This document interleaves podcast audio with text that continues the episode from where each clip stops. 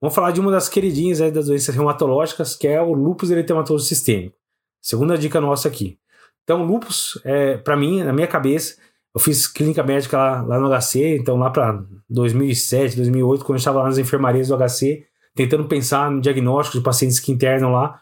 Muitas vezes chegava o paciente com um quadro clínico que a gente não conseguia bater o martelo em nada, você tinha que pensar lá na chave diagnóstica e lúpus sempre encaixava. Então, lúpus e TB eram, eram os grandes coringas, né?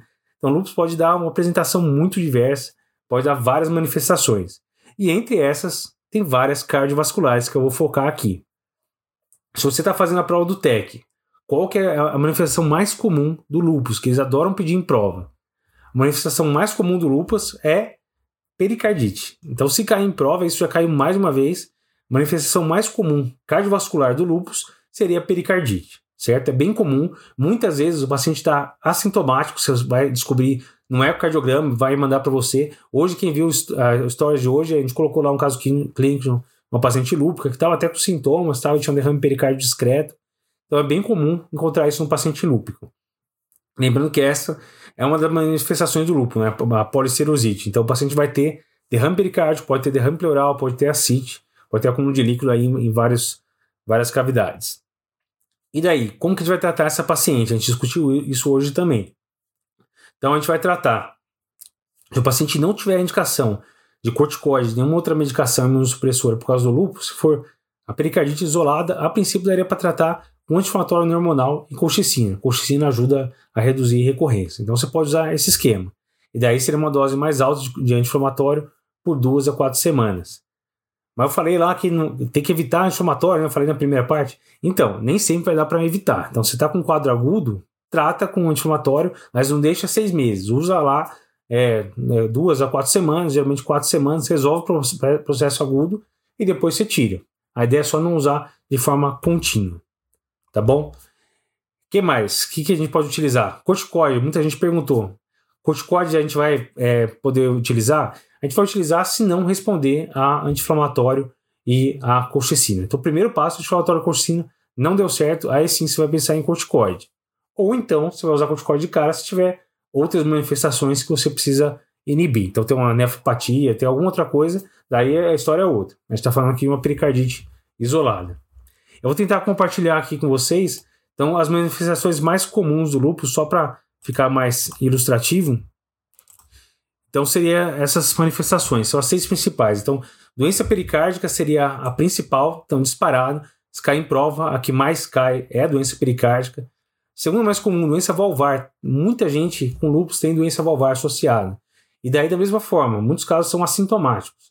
E, como você vai ver, às vezes é só um depósito de imunocomplexo que vai dar aquela vegetação estéreo, né? Pode dar pequenas vegetações valvares que não tem bactéria. Então, não é uma endocardite infecciosa. Seria aquela endocardite Liebman-Sachs. Tem muita relação com lúpus e tem muita relação também em paciente com lúpus e síndrome de corpo antifosfolípide. O que, que a gente vai fazer com esse paciente? a gente tem que primeiro tomar cuidado para não virar uma endocardite infecciosa, né? Se o paciente tem lá é, já uma vegetação, para se tiver uma bacteremia, para parar a bactéria lá, tá tudo no jeito, né? Então tem que tentar tomar cuidado para não virar uma endocardite infecciosa, usar profilaxia para endocardite e tem que também tomar cuidado com a evolução. Muitas vezes, com a evolução, conforme vai reduzindo a inflamação, você pode deformar a válvula e daí dar uma disfunção valvar mais tardiamente, certo? Então, das demais que eu vou comentar agora com calma, só para tirar da tela. Então, a gente teria hipertensão pulmonar, que é bem comum também, miocardite, aterosclerose acelerada e arritmias. Então, eu vou comentar brevemente de cada uma dessas. Deixa eu só voltar aqui para poder ver os comentários de vocês, senão eu perco os comentários. Então, voltando aqui.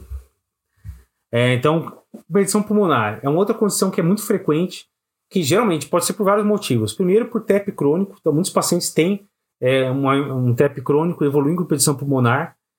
Isso muitas vezes também está associado com síndrome de fosfolípide.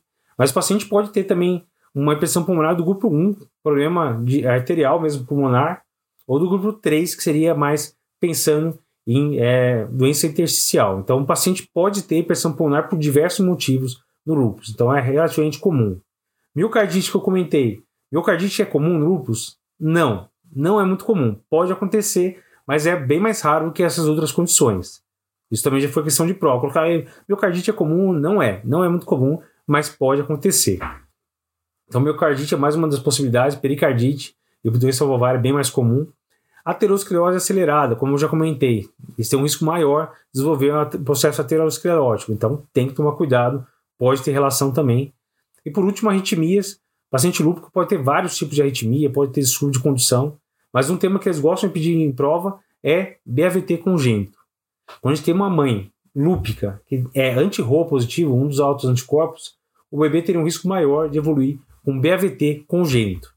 E daí, BAVT congênito, a gente pode monitorizar isso no feto. Então, geralmente, a partir de 16 semanas, você poderia fazer o eco é, fetal a cada duas semanas e acompanhar se está tendo algum, algum sinal de dissociação. Se começar a desenvolver um BAV intraútero, a gente poderia até usar dexametasona e tentar cortar esse processo. Então, é uma coisa que dá para acompanhar e daria para fazer um tratamento ainda intraútero, certo? Então, é importante investigar e é importante lembrar, se tem uma mãe gestante anti-RO positivo, lembre de BAVT congênito, que pode ter alguma medida para fazer ainda, ainda intraútero. Depois que nasceu com BAVT congênito, geralmente não tem mais volta, teria um risco aí de mortalidade de 20% e 60%, 70% podem precisar de marca-passo. Não é todo mundo que precisa, tem uns critérios de resposta à frequência cardíaca, mas a maioria vai precisar de marca-passo. Então é uma coisa que a gente tem que procurar também. Beleza? Então, de lupus é basicamente isso. Se você lembrar de uma coisa só relacionada a lupus para a prova, é pericardite. O cometimento mais comum do lupus é pericardite e são um dos temas que eles mais gostam de cobrar em prova.